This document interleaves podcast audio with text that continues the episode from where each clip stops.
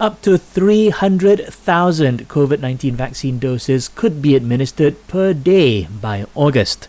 However, the National Immunization Programme's coordinating minister says this will depend on supplies arriving as scheduled. Khairy Jamaluddin says by ramping up the daily vaccination rate, he is confident that 80% of the population will be immunized by October. Currently, over 10% of the population has been vaccinated, while 12.7 million people are registered for the vaccine. On another note, Khairy says the immunization drive plans to vaccinate 3 million people in Johor by the end of October.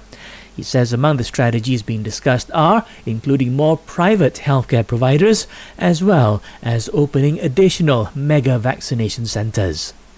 Speaking of which, the Sultan of Selangor has urged authorities to increase the state's supply of COVID 19 vaccines.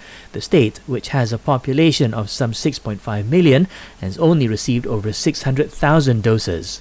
Elsewhere, the military is ready to provide logistical assistance to ensure that people receive the COVID 19 vaccine. The defense minister says the army has vehicles to transport vaccines to rural areas nationwide, especially in Sabah and Sarawak.